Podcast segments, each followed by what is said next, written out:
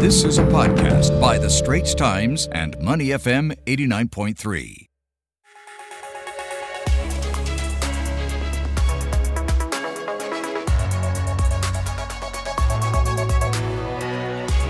Money FM 89.3. Good morning. It's the Breakfast Huddle with Elliot Danker and Ryan Huang. It's time now to turn our attention to headlines from around the region. The top one, of course, the situation in Sri Lanka. The president has finally left the country. We'll talk a little bit more about that in just a while. First, we'll turn our attention to Malaysia. On the line with me is Leslie Lopez, regional correspondent for the Straits Times. Good morning, sir.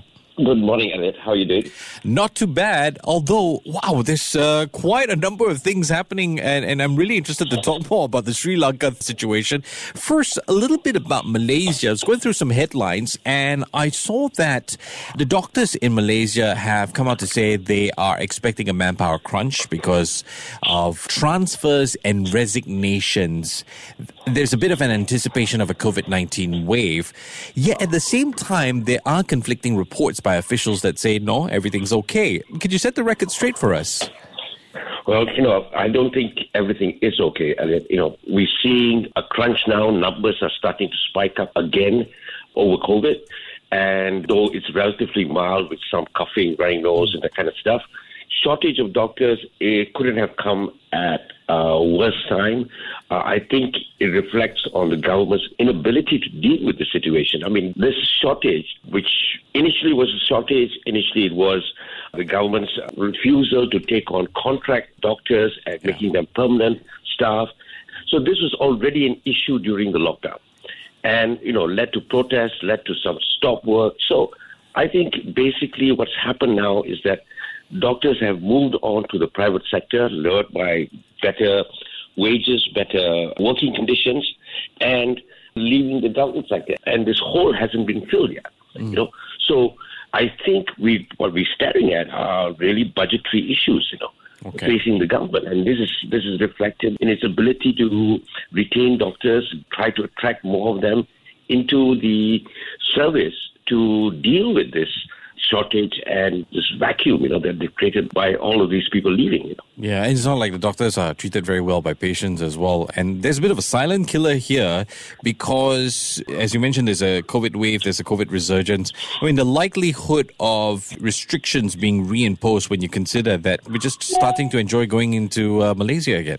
Well, you know, the health ministry has warned that, you know, some restrictions may need to be imposed if the situation worsens. Okay. But, you know, the PM has stressed that the economy will remain open. I don't think really at this point in time the country, given the other economic headwinds facing the country, inflation, uh, supply chain problems and that kind of stuff, mm. that the country can really afford any kind of lockdown, no matter how the situation develops. Mm. Malaysia's palm oil stocks at the end of June rose to their highest in seven months. The exports were throttled by rival Indonesia's policies to boost its own shipments. A bit of a curious question here, Leslie. I mean, was this an issue of you know Indonesia just needing time for the policies to kick in to see the rewards?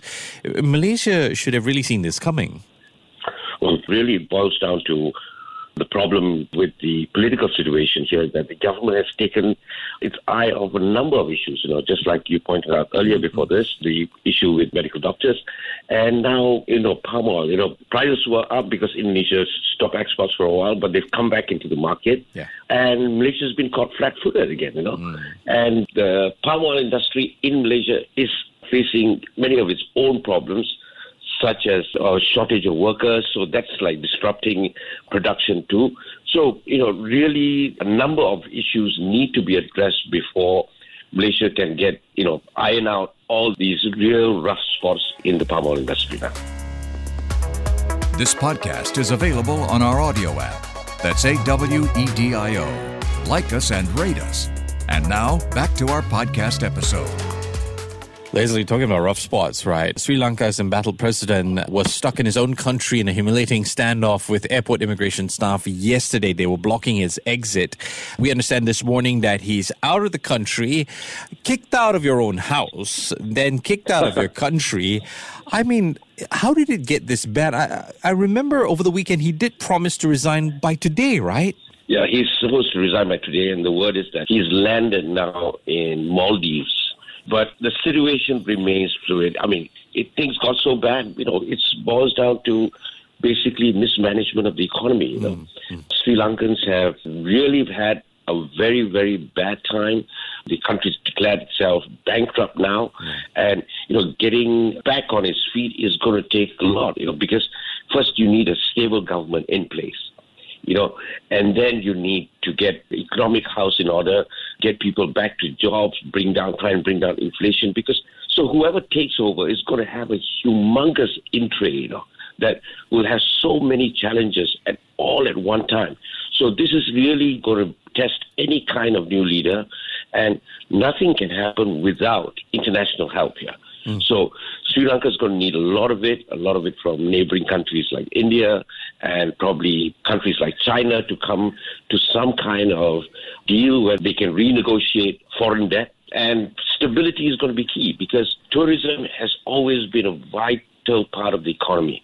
And getting stability there will bring back the tourists. And that's what Sri Lanka needs now for it to get back on its feet. So I think some really grim days ahead you know, for the country. You, you talk about mismanagement. So uh, Gotabaya Rajapaksa, as president, enjoys immunity from arrest. Is there any possibility? I mean, can you even bring up charges against this guy? under the current laws, it is difficult. But you right. know, if a new government comes into power and they decide they have enough majority to change these laws, ah. Then all bets are off. Yeah, you know, all yeah. bets are off. And I think it would be a populist move, you know, to calm down anger by saying, okay, fine, we're going to make we're going to make change some laws so this mm. never happens again. So I wouldn't write off something like this, Elliot, as you okay. pointed out. I wouldn't write it. Okay. Just final issue, Leslie, and this takes us to the Philippines. Uh, they've got coronavirus and dengue infections rising over there. So a bit of a challenge to President Ferdinand Marcos Jr.'s new administration. Problem is they still don't have a health chief. Are there any front runners for this role? I mean, what are you hearing in terms of potential actions that need to be taken here? Uh, no, no names have come up yet, and you know Marcos himself is in isolation after being infected with COVID, and he's only taken office slightly more than a week. The president has said that you know they need to ramp up vaccinations and fix whatever shortcomings, and there are many. You know there are many shortcomings there, and they need to deal with this quickly. But you know this is going to be you know uh, certainly no honeymoon period for Marcos Jr. here, yeah. and he's going to come into office and really sort out a lot of problems, you know. Yeah, it's the worst time ever to be a world leader. Imagine some kids saying to their parents, Mommy, I want to be a president when I grow up. No, don't. Gosh, Leslie. Thank you so much for helping me out with this. Uh, Leslie Lopez, regional correspondent for the Straits Times. Uh, thank you again for your time. You take care. Have a great day ahead. You too, well. Take care. Bye.